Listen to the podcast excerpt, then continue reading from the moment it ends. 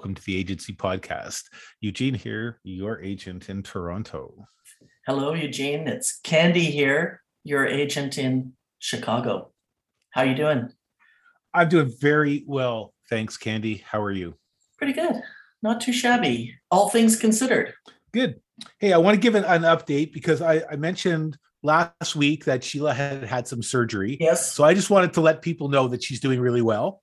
Good. Um, that she doesn't have to keep her head down anymore. oh, she had to do that for for a week but that's that's passed and um she's still getting eye drops we go back to the doctor in in a couple more weeks and uh, her vision in that eye should start to come back over the next few weeks so i just wanted to let our listeners know that uh, that she's doing really well and uh, she spent the day out in the garden yesterday um, getting a little bit of fresh air because she's been really kind of uh, cooped up and uh, you know Mhm. she'll be going back to work in a another day or so um at least working from home so all all is well so far we just have to hope that that vision comes back as it should in in that eye Great. Good to hear. I'm glad to hear that. And um, Stag and I are doing very well. We're very grateful for everyone who's been um, been there for us and uh, giving us positive vibes. As I mentioned last week on the podcast, we our landlord had a fire that has displaced us, but we are not displaced. We do have a great place to stay. We're warm and cozy, and chem sponges have become my new best friend. what is a chem sponge Well, yeah, doesn't it sound funny? Because you know I'm into my chemtrails. Well, this is a chem sponge and it's a dry cleaner sponge. And I ordered it off of the ordering machine the other day. And Okay. um, it was $25 for four sponges. I thought that was a little severe. sounds you know we talk about chem sponge it sounds like we need to get sarah on to talk about this uh, but if it's actually uh you know not related to chemtrails maybe we're okay right. It's not related to chemtrails. It's a sponge that has dry cleaning chemicals in it. oh okay So I got it for the paintings because I watched a lot of YouTube tutorials on how to clean um, smoke damaged um, artwork. And so uh, off we go. Yesterday I spent the whole day packing. I didn't pack books or DVDs yet. Um, the DVDs are in a glass case, thank God, with my Criterion collection. So they seem fine. But I did take um, Beetlejuice and Pee Wee Herman and the ukuleles out of that cupboard and brought them over to the new place. Um, we are staying about a block away from the old place. It's so Oh, intensely co- comfortable. So then I worked all day, and our friends Michelle and Megan came over at four o'clock, and I had prepared some boxes to put in their car. We drove them a block away, and then we went out in the backyard on the deck, and I'll share some of those photos. Um, and we put the artwork out there, and and they helped me wipe it down with our. and was that sponges. successful did these chem sponges work I will tell you, it's pretty mind blowing. You could, you know, we did the sniff test. Okay, this is smoky. They did the chem sponge, and you could not smell the smoke anymore. wow And they're all filthy. They get very gray and filled with soot. And then I'm thinking about these very expensive sponges. It turns out you can wash them. So I washed them this morning, and we'll see. Apparently, they get re- reactivated, and you can use them again. Wow that's good Yeah. So I did take a lot of the bigger stuff. I didn't take any of our smaller paintings out yet, but I did get the big stuff. And our host and where we're where we're living um, has allowed us to use a bit of their garage to keep the paintings and let them air out. Now, if Oh, they do man. get smoke free, I'll That's bring them in here. It's wonderful. So that's what I've been doing, and I I'm happy. I've got a place I can make a cup of tea and watch my uh, bad reality TV, TV shows. So you know everything's great. right on Yeah. And we are treating this as a miracle and a blessing, a door open. well that's that's the best way to to do it Yeah. i think um and i love the fact that your community is there for you and Yes, uh, yes, as well as everybody. your friends and Yeah, um that's that's really fantastic yeah, yeah.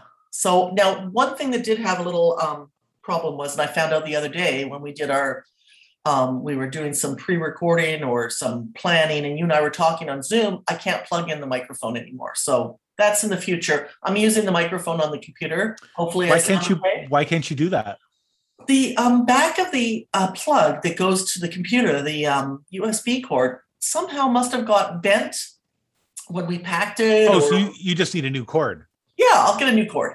Yeah, you're Oh, right. yeah, and maybe the not a big deal. firefighters knocked it around. I mean, you know, God love firefighters, but you can tell when they've been in your house. yeah, dainty is not is not dainty is them, not right? the word at all. And you know i still appreciate it. Very happy. I love firefighters. And um and i was so glad to see them a couple weeks ago. So there you go. Um i haven't done any cooking at the new place but i did bring my mixer over.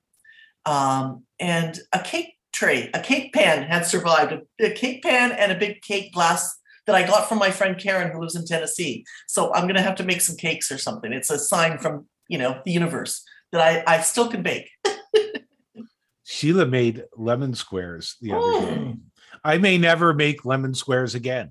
Oh, they were that good, huh? They were so amazing. Wow. The uh, the crust part, the bottom part, the Mhm. texture on it was just so wow. beautifully perfect. The um the kind of uh, custard part on top Yeah. was a little bit i'm going to say jigglier than most Mhm. lemon squares a little bit on the jiggly and sticky side which Mhm. makes them a little bit more difficult to handle than some okay. but they're so lemony oh and God. and yummy and delicious. I gotta say, um, the next time you know she suggests that that I make some lemon squares, I'm gonna have to say, you know, I would, but I just can't compete. So I'm gonna be the tester of your lemon square. wow, that is those are fine words coming from you. That's amazing. They must be good. Yeah. So, Eugene, I'm sitting here. Look what I'm holding in my hand here. It's right at the desk. Yes, the Gospel according to Billy the Kid by Dennis McCarthy. Yep, I, I'm so into it that I'm still holding this copy and looking at the design of the cover and everything, and I love it so much. Um, we Uh, both I- read it. We read it. I loved it too. From about from about the fifth page, I was just Yes. hooked into this Yes. of this book. It has um, the most wonderful narrative voice. It's a story told to someone in a bar, yes. and it has a kind of uh, casual matter of factness about the narrative, um, which is the voice of somebody mm, telling somebody next to them a story. So it's in a way, it's very intimate. Mhm, Someone is telling you that story. mhm. Um, so it pulled me right in. The book has got a fantastic premise. It's full of surprises. It's full of delights. Um, I have to say, probably, I've enjoyed reading this book more than anything I've read in the past few years. I really, really love it. I completely agree with you. It's the best fictional book I've read in several years. And guess what? We're so surprised and happy to tell our listeners that we have the author with us this week. Uh, we sure do. We had it. We had a chance to uh, uh, to spend some time with Dennis McCarthy um, a few days ago, and uh, he. Uh, well, you're just going to have to hear the interview. I'm not going to say anything more about it. Yeah, it's fantastic. And we'll talk to you next week. Email us your thoughts. Please go out and get this book. That's all I can tell you. 100 out of 10. Go get this book. Do yourself a favor. Enjoy the adventure. And we'll uh, let's let's see what Dennis has to say.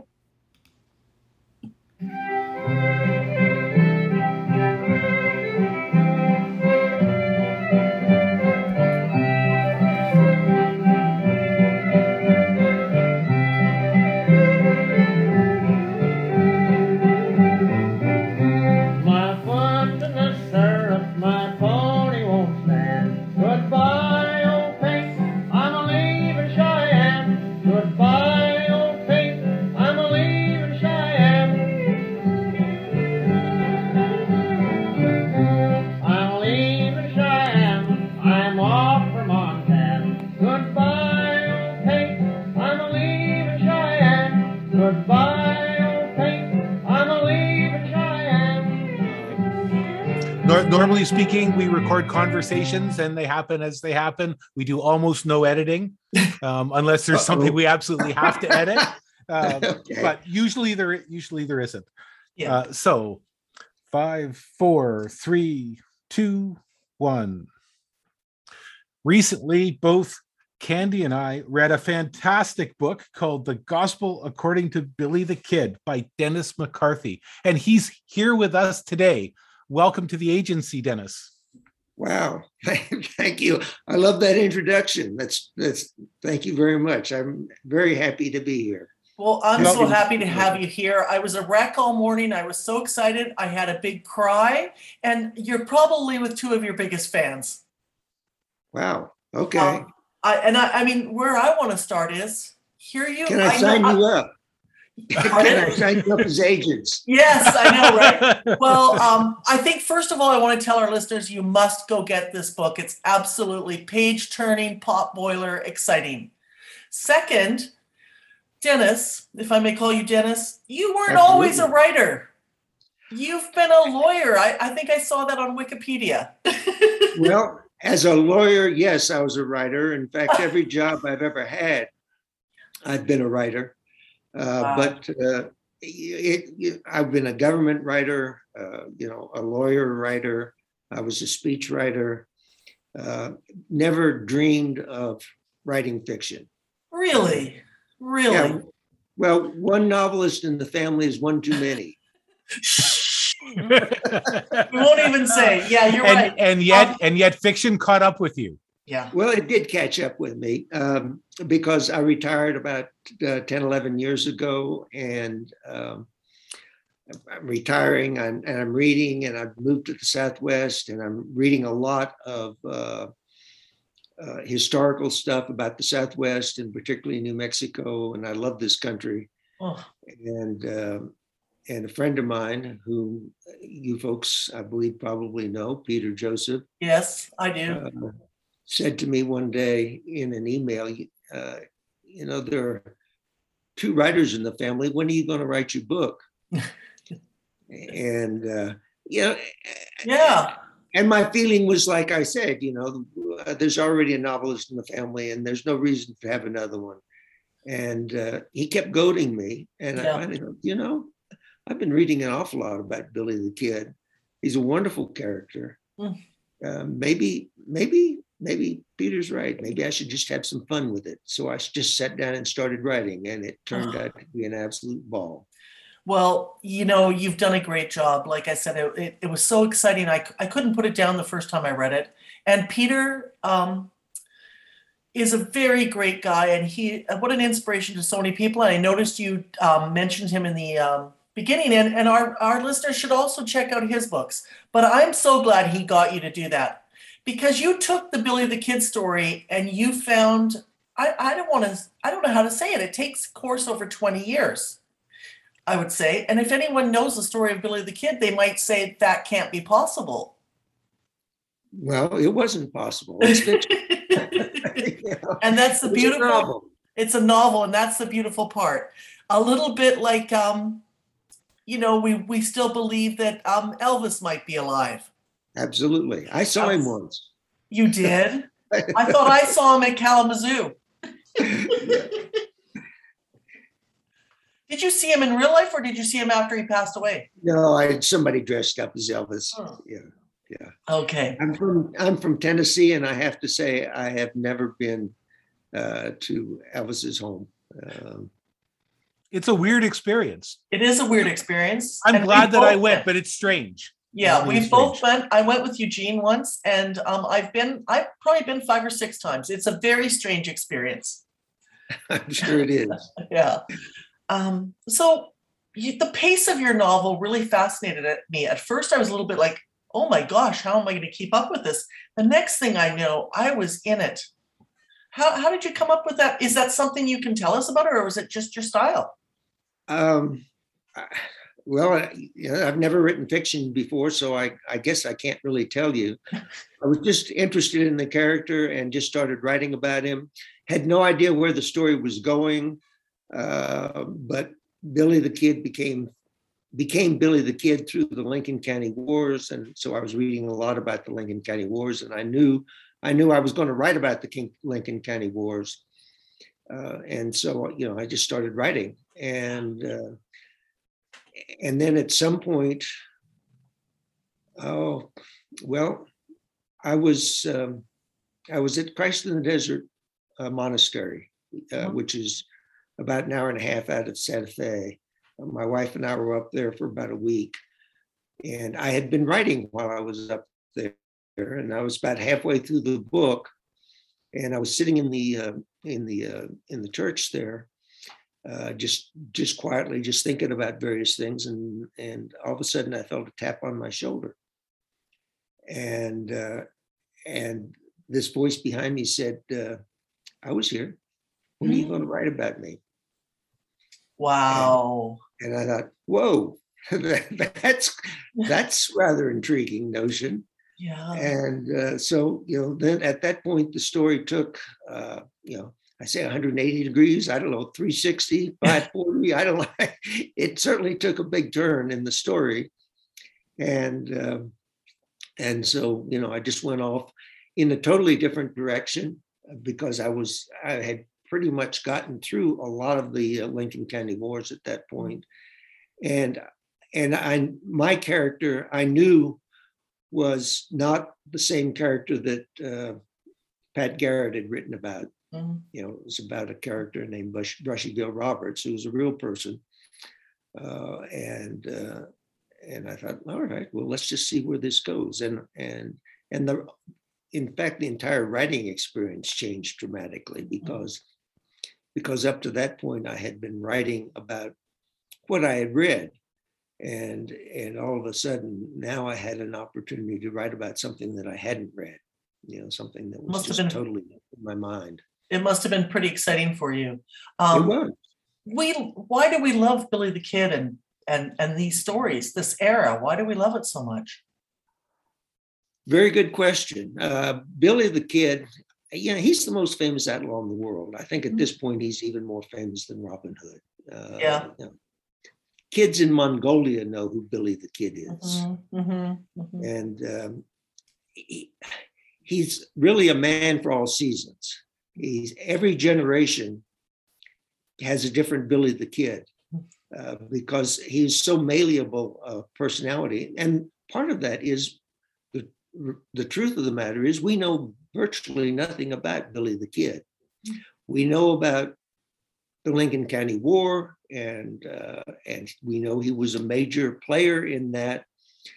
But the people who wrote about the Lincoln County War, the people who wrote memoirs and that sort of thing, and I did read a lot of memoirs from Mhm. various folks who wrote at that time, and they tell different stories, and they don't tell the same stories that Pat Garrett told. Mhm. And the Billy the Kid that they write about is is a- kind of a different character. And uh, so you can he Billy the Kid at this point can be almost anything you want him to be. And sometimes he's a bad guy, sometimes he's a good guy. Um, and uh, the character, it's hard to say about the character that Pat Garrett wrote about in The Authentic Life of Billy the Kid. Uh, because, for starters, he didn't write the book.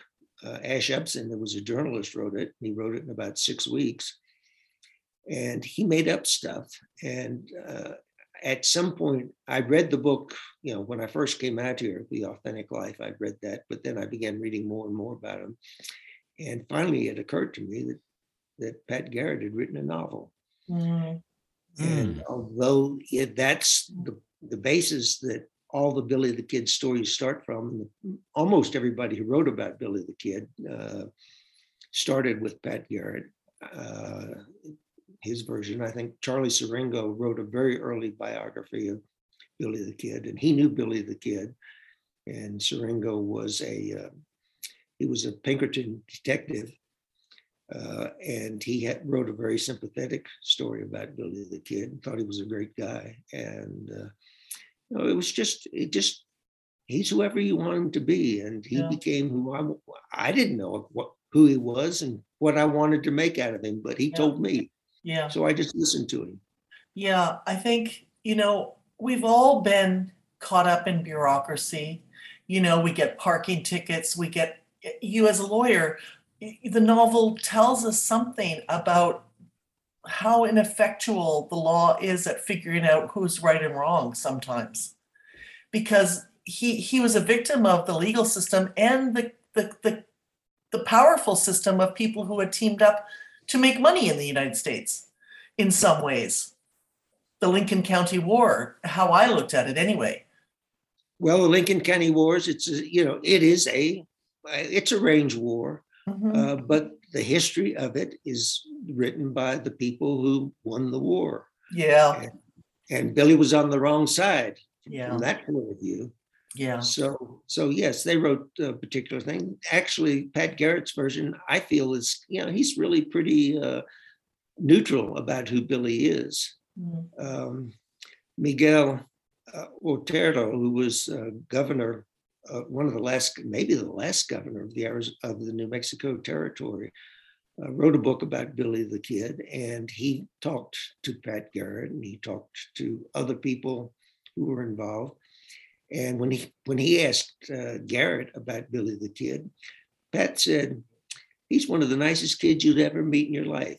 Said he was absolutely fearless. He was absolutely loyal to his friends, uh, and you know he just got pushed uh, by uh, people who were oh, doing very bad things. Mhm. Mhm. So, so Pat liked him well, and and he knew him because they had been outlaws together. They'd both been uh, Yeah. rustled cattle together back in the earlier days. Yeah.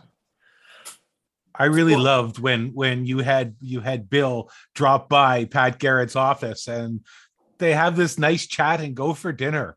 That's it's just so wonderfully crazy. Yeah.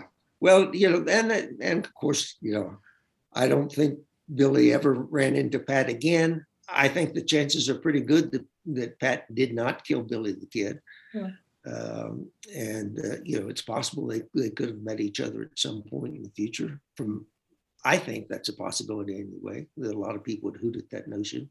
Historians, most Well, part, you convinced me. I mean, that's what's so great about the novel is I felt like I was right in there, and it, it was true. And part of the truth is, you the the, the novel has a lot about.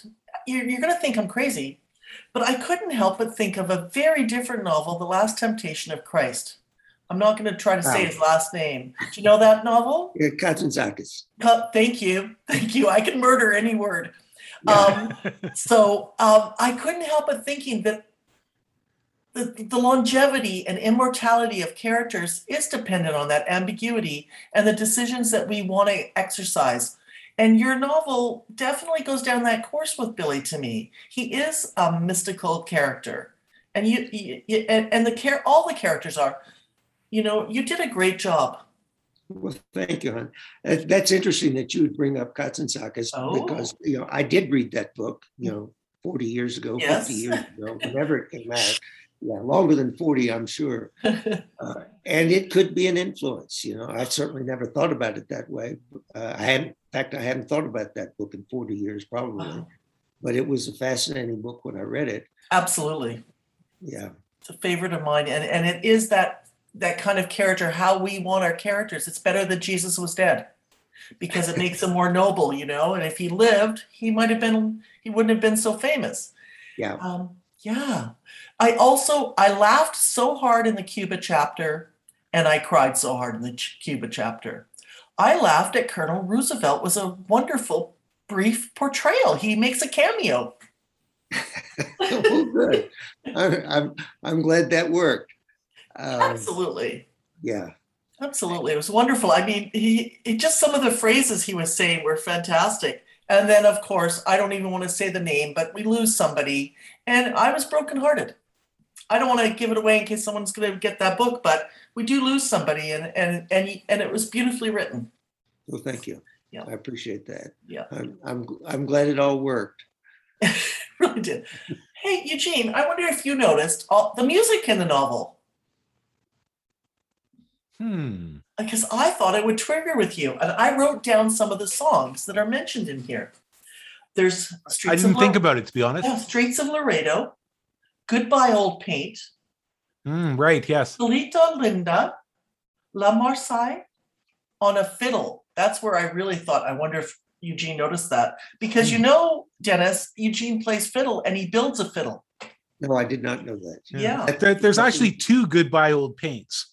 There's the one that's the the fiddle version um, that a lot of the old time fiddlers, people you'll hear like Bruce Molsky will play, and then there's the uh, the cowboy song, which you might hear someone like Ian Tyson singing, and they're very much related, but they're slightly different melodies and slightly different structures. Okay. Are you are those songs? Are you Not that that means anything, but just Right. it is. Right. Oh, and then you mentioned Turlough O'Carolan, and he is a blind Irish harpist. Was that a real person? Uh, actually, he was a real person, but uh, he, he a couple hundred years earlier. Okay, thank you. and then the other song I noticed was The Vacant Chair. And um, are those songs you love or that were appropriate for the times? How did you research that? Well, I, they were definitely appropriate for the time, uh, and some of them I'm uh, quite fond of. The the one you didn't mention is the uh, the the song about uh, Brian Boru, the Irish warrior. Uh, Oh, uh, and uh, Billy says, you know, his aunt Cat used to sing that song to him when he was a kid, and she, but she Mm. sang it in Irish. right. Uh, yeah, but uh, uh, yeah, Carolan was a he was a blind harpist. He was absolutely a fabulous harpist, and uh, and some of his music is out. You should look him up on on uh, YouTube and, and listen to some of his stuff because Absolutely. I do plan on on sharing those on social media, the songs in your book for sure. I'm gonna post Okay. videos of them when we we do this. I, I was pretty excited by it. It, it really gave a great um vibe to the thing. Um and I'll have to I did I did remember that Had sung a song at the beginning, but I hadn't added up that I was gonna hear several other songs during the, the novel. So it I, I had already passed that by when I was taking notes. I'm gonna have to go back and look at that. Um, you know, Eugene and I have both been to San Antonio. Okay. You know, we're both Canadians, so going to the Alamo was a little bit of a weird thing. We, I wasn't hugely familiar with the history. They had a fine souvenir shop. They did, That's about the best I could say about the Alamo. And my husband went with us, and he was terrified. He was filled with horror of the, you know, the story of the Southern War, and they also had First Nations dancing out front. okay. Yeah, Okay. Who are who are actually not from that area, who they brought in from the east. right. It was So kind of weird. That's appropriate. that's that's the United States interpretation for you. yes, exactly, Yeah, exactly. we were there, by the way, for an accordion festival. Did you by any chance uh, see a copy of uh, Travis's letter on the wall in the Alamo? No, I wouldn't have known to look, and I'm gonna have to go back now. I did, I Well- didn't know, and again, I want to qualify, we're Canadians. So we didn't No, understand, understand. yeah, yeah, And Sure. and I was so overwhelmed by the tourist trappiness of the whole thing. I found it really difficult to just settle down and and look at look for something authentic. Well, the first time I went to the Alamo, the letter was on the wall, and Hmm, then and then years later I went back and it was not there, and and I complained. yeah, right, and they said, well, it was in the archives. Uh, Uh-huh. But I think afterward, I, after that, I think they put up a copy of it. yeah, Uh, that, it's it's it's a beautiful piece of literature. I mean, it's truly a beautiful letter. And and in fact, several years ago, when I was working for the University of Tennessee, I got a, a call from a woman who was uh, uh, doing a um a book about uh, you know a collection of Southern literature, and uh, she contacted me. I think because she was probably looking for uh, stuff about Cormac and I told her she needed to put Travis's letter as, as a great piece of Southern literature because it, it is spectacular, and you should go back and uh, pull it up and, and read the whole letter. It will break your heart. I promise you I will, I, I, I, I'm intrigued by that. And I, I would say I was intrigued by Roosevelt's um, victory or death as well. I was out there cheering along with everybody. Okay, I have lots of notes here. Uh, While you look at your notes, Candy, I'm going to Yes. slip in a question.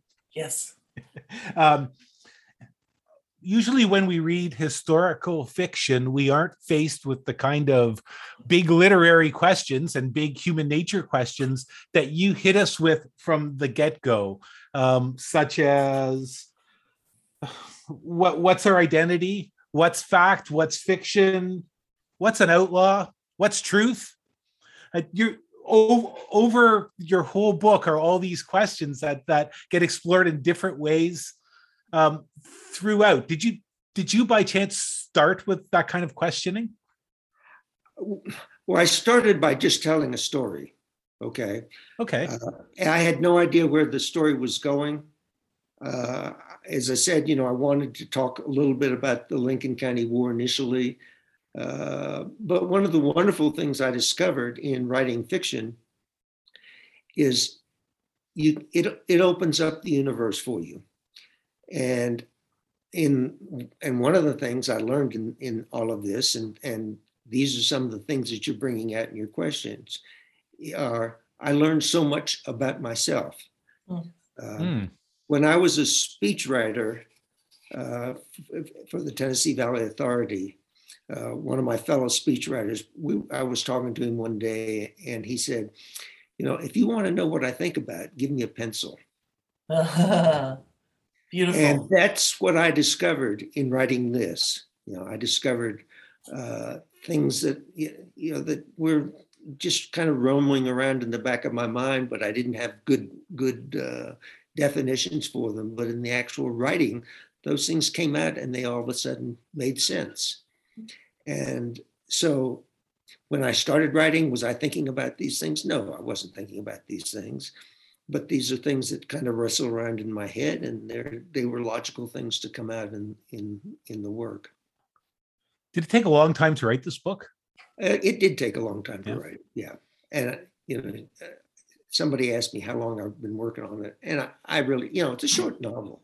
You know you can read it in the time you can see a a long movie basically. Um, but I went through so many iterations, you know, drafts, drafts after draft after draft. You know, I didn't keep count. Uh, but and also, when did I start writing it? You know, I started writing, I guess, when I first started. When I could say I started writing when I first read the authentic life of Billy the Kid. Mm. I mean, I didn't know uh, that's what it was going to, Mm. but it, you know, it was because there was a lot of research, you know, a lot of background that I read of all that that fed into it, and you know, as Nikos Kazantzakis may have been when I started writing about it. I don't know. yeah.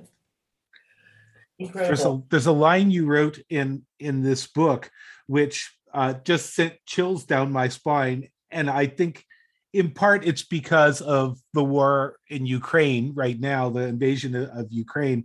But it's the line I'd have hated war when I was in the thick of it if I hadn't loved it so much. Mhm. What a what a chilling statement about our nature. Uh, and I think that's probably pretty true. Um, I'm trying to think.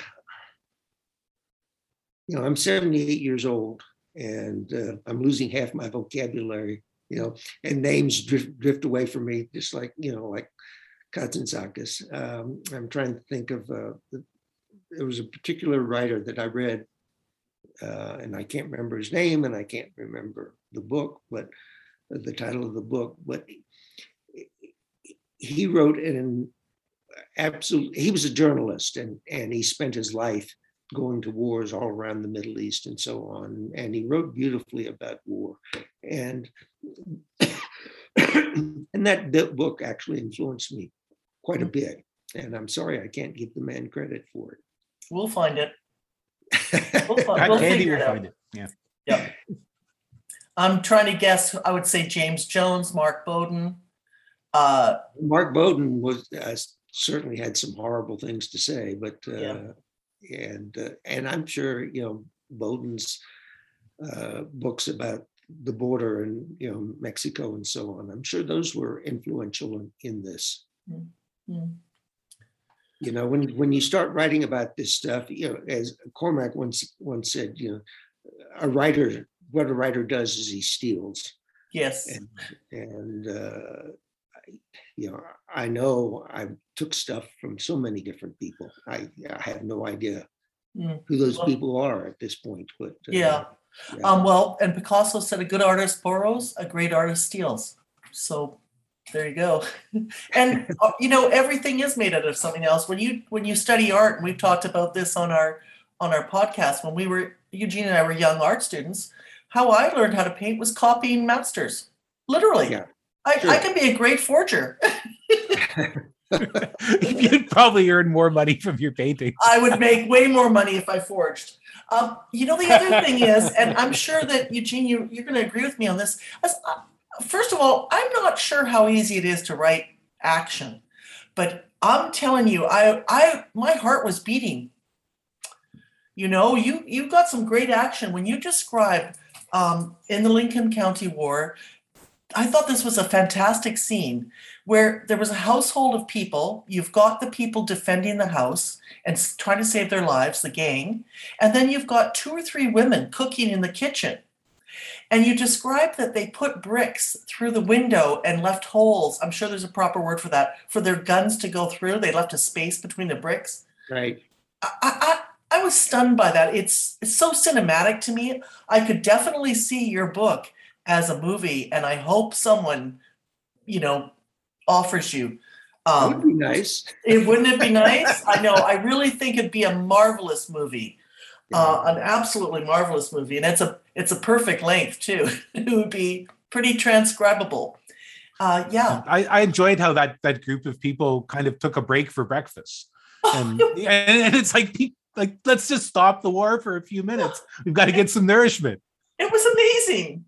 Well, like you know, I I'll have to give my wife credit for that. Oh, Um, she had I talking in about reading Cormac's book. She's one of the things she complained about. She says nobody ever eats, and I, you know, and she- didn't tell me that when I was writing my book, but I remembered that, and I said, "Well, of course people eat," you know. So, so I had a meeting, you know, and and, and I put quite a quite a bit of, uh, you know, the book opens with the with a meal.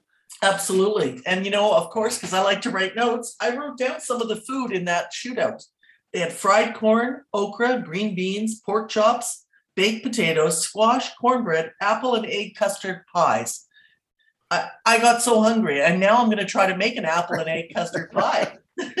I'd never heard of it before. So wonderful job. It was a magical scene. I, I hope someone films it because uh, you you've got so many you could have so many great co- you know the, the way they talk to some of your turns of phrases was pretty funny um, throughout the whole thing oh and billy made biscuits is that right Yeah. Have Well, got him yeah, being a my cook? Billy made biscuits. yes i thought that was absolutely charming Yeah, Billy.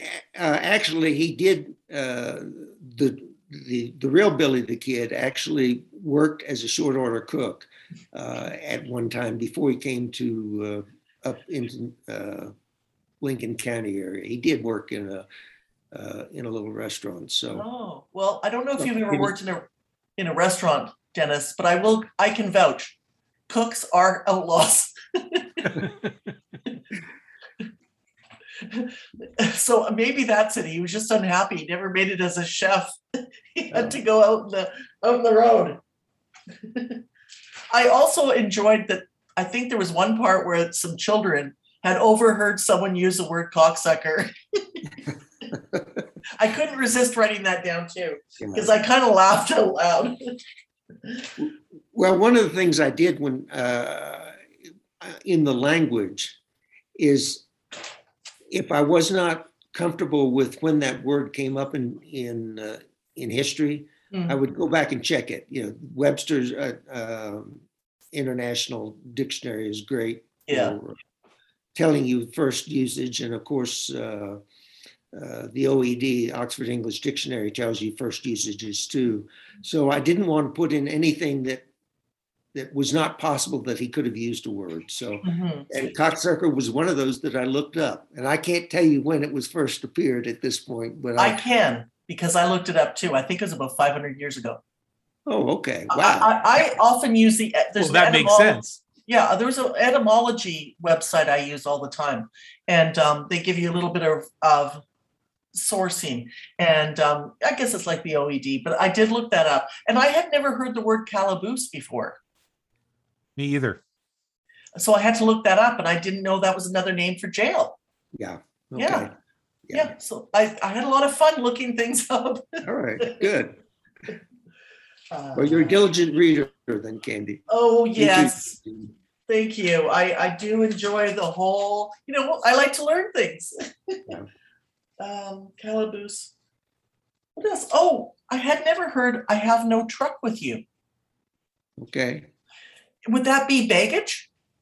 Like saying I've got baggage or history? Uh, I'm sorry, I missed, would Well, that be what? um, I, I believe at one point someone didn't want to kill another guy. And he wasn't going to. He said, let me out. Oh, I know. It's when he was um, in his chains, when he was locked up in jail and about to make an escape. He said, let me go. I have no truck with you. Okay, but you said, was, you asked me, is that, and it sounded like you said, is that Danish? And I. Oh, no. Is that like baggage? I was, I never used, heard the word truck used like that. Okay, yeah.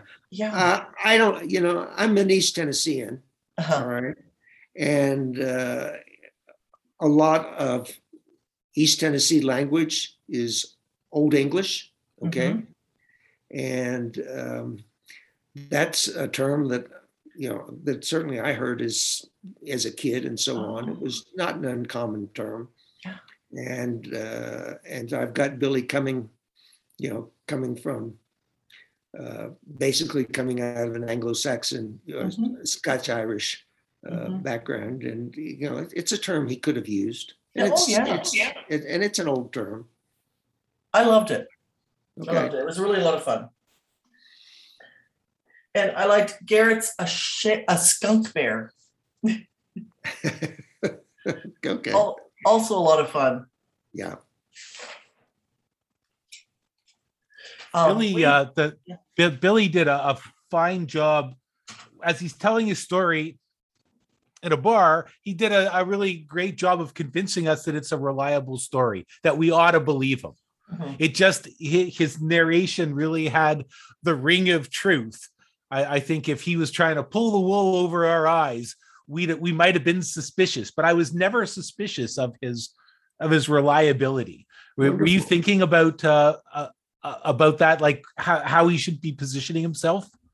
I- no, I was just trying to make. I was trying to keep the language totally credible. You know, I, I really was. I didn't want to get. I didn't want to get highfalutin. Uh, you know, Yeah. I didn't. It had a, a lovely sparseness about it that that would be very much how we would tell a story in a bar. yeah. Yeah. Mhm. Yeah, I agree. Yeah, I Yeah. could. I found I could hear his voice, uh, and it just had this wonderful ring of truth about it. I really enjoyed the the narration so much.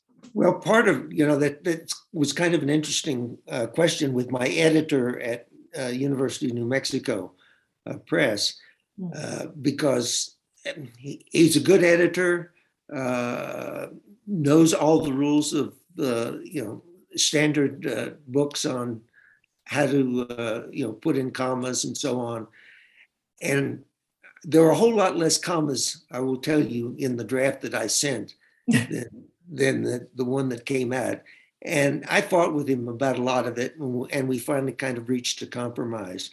But I, what, one of the things I would tell him, because as you're saying, you know, this is narration, and and he's telling a story, and when you're telling a story, you know, to me, commas are things that are served either for two purposes. One is to prevent confusion, and the other is to make a pause. And they shouldn't have any other purpose.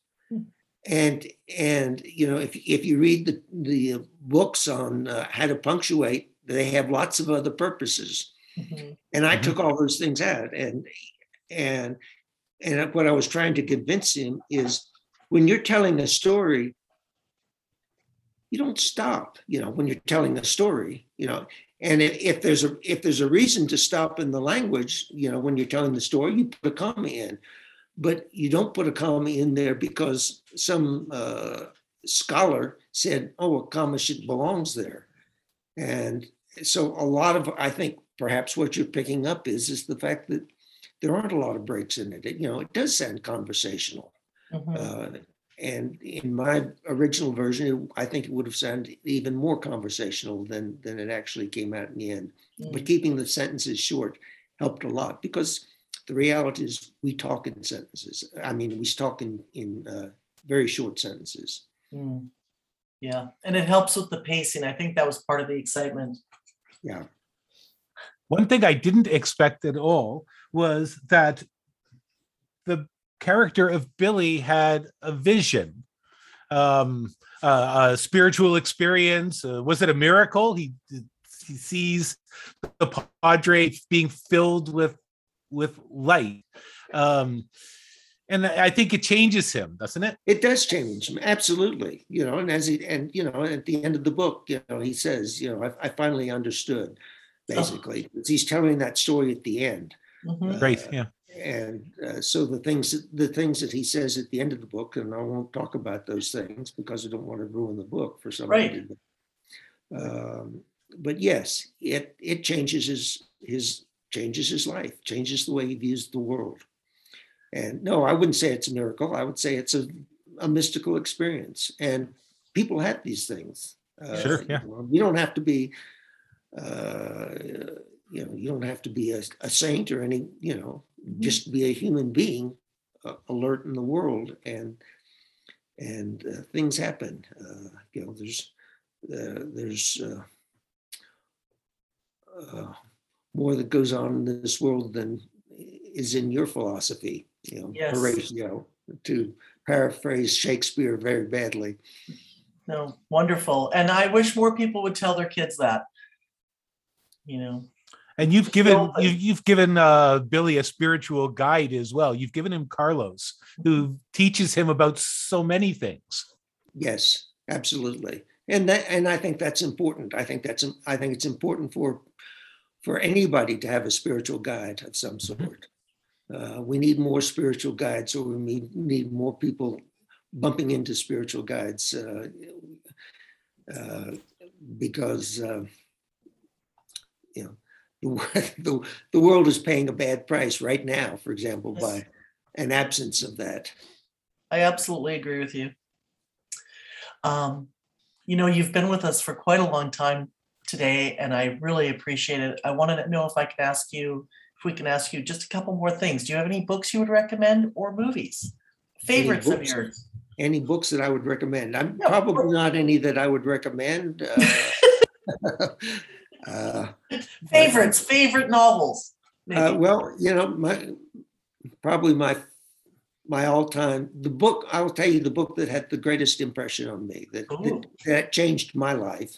Okay, which I read when I was about seventeen.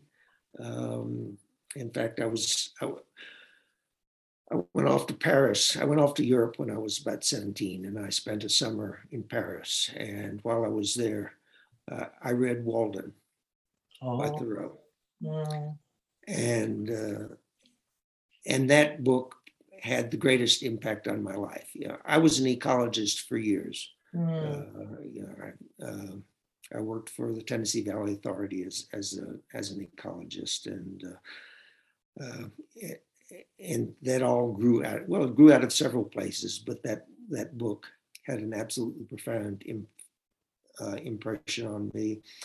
Uh, the ideas that were in it really shaped the person I became. mm. Uh, the language that was in it uh, is a big contributor to uh, to Billy.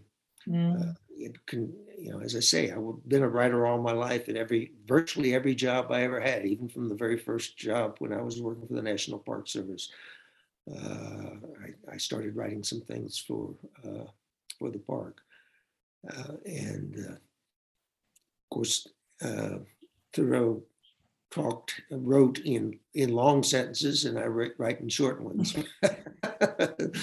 that's- but nonetheless, the rhythm of the language, uh, the music of it, uh, you know, it just it really affected me. mm, So yeah, that's that's certainly the most important book. Um, movies, hard to say. Uh, I love movies. Uh, I love westerns. mhm. Uh, some of my all-time favorite movies are westerns. Uh, someone actually, someone asked me two days ago what my favorite western was, Oh, and I, have to say without question that it's uh, Once Upon a Time in the West. oh, Um, yeah, but, uh, the Wild Bunch would come in a close second. yeah. Uh, and part of what is so wonderful about both of those movies is the little details. And you talked about some of the little details in in the gospel according to Billy the Kid. Yeah. And the visuality of those little details, I think probably really had some impact in writing this book. Mm. Uh, I don't know if, if you've seen those movies, you probably have. Oh, yeah. You may not remember much of them. Oh, I but one of the remember the things I very, mentioned- they're two of my And- and of- favorites. Yeah, and one of the things I mentioned about uh, the uh, Once Upon a Time in the West was that's the opening scene uh, where they were the uh, these the gangsters are waiting for this guy to come in on the train, Yeah. and there's a fly buzzing around. Uh, one A great the- scene. Yeah, okay, you know the scene. Oh, That's yeah. just a little tiny detail, okay, Mhm, but it's so memorable.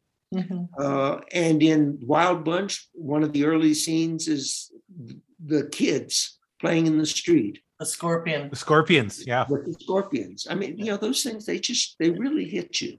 Yes. And and you know, so I consciously or unconsciously, and I'd have to say it's unconsciously, but those kinds of details crept into uh, the gospel according to Billy the Kid. So, so I have to give all of those credit. Thank you. You, you've also written a number of characters that are non-human characters. And when I was reading it, I thought Candy often says, I love a good interspecies story. And you, you've written about a horse, a dog, and a bird in the most compelling way. And it was just so sad. I cried. I cried when they died. Yes. Well, you're not alone. I cried when they died too.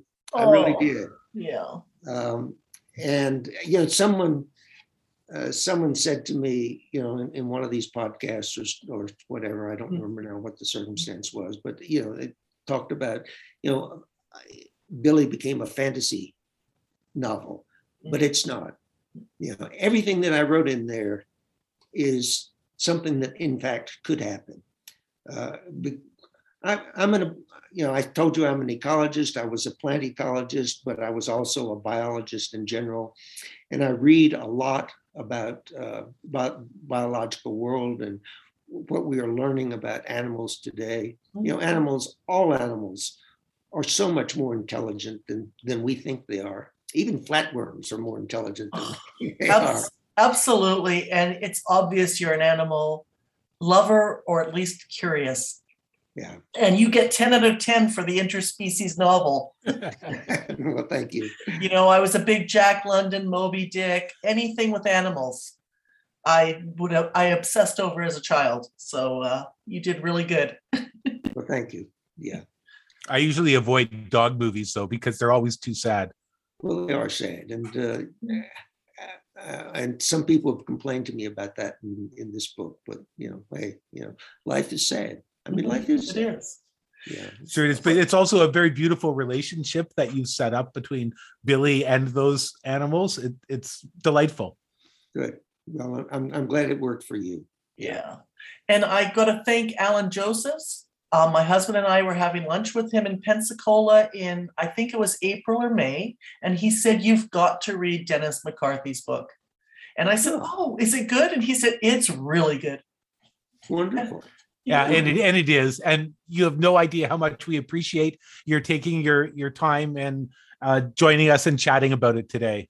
Well, thank you. I mean, this is this is an honor for me. I'm absolutely delighted to be here, and I really thank you for uh, for inviting me. It's just so I'm I'm and you you certainly brightened up my day just telling me how much you enjoy the book. Oh my God, yes. And I'm I'm I'm gonna just tell I'm gonna scream into the heavens to sell that book. Thank you. Thank you. Thank you. Thank you. both. And maybe we'll meet in New Mexico next year. May- Maybe so. Who All knows? right. Thank Yeah. you so much. Or come back on for your next novel. All right. All right. Nice to Bye-bye. meet you both. Take care. You too. Thank you. Bye.